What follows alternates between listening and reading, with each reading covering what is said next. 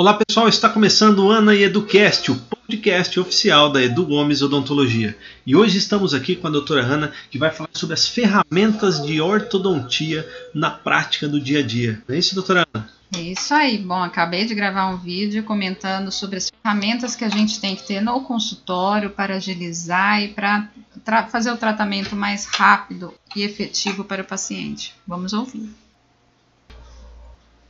Então, hoje eu estou aqui com casos de alinhadores estéticos e eu queria falar sobre ferramenta. A gente tem que ter no consultório várias ferramentas para tratar o mesmo caso.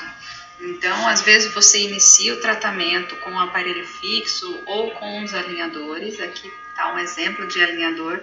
E a gente tem que ter a ferramenta para ajudar na movimentação, com alguns casos que necessitam. A gente coloca ah, botões e trabalha com elástico ou até mini implantes que favorecem muito a movimentação, diminuindo efeitos colaterais. E é isso aí, sempre procurando o melhor para o paciente. Então esse foi o áudio da doutora Ana Carol falando sobre as ferramentas de ortodontia. Muito obrigado, doutora Ana, por você ter contribuído conosco no nosso podcast.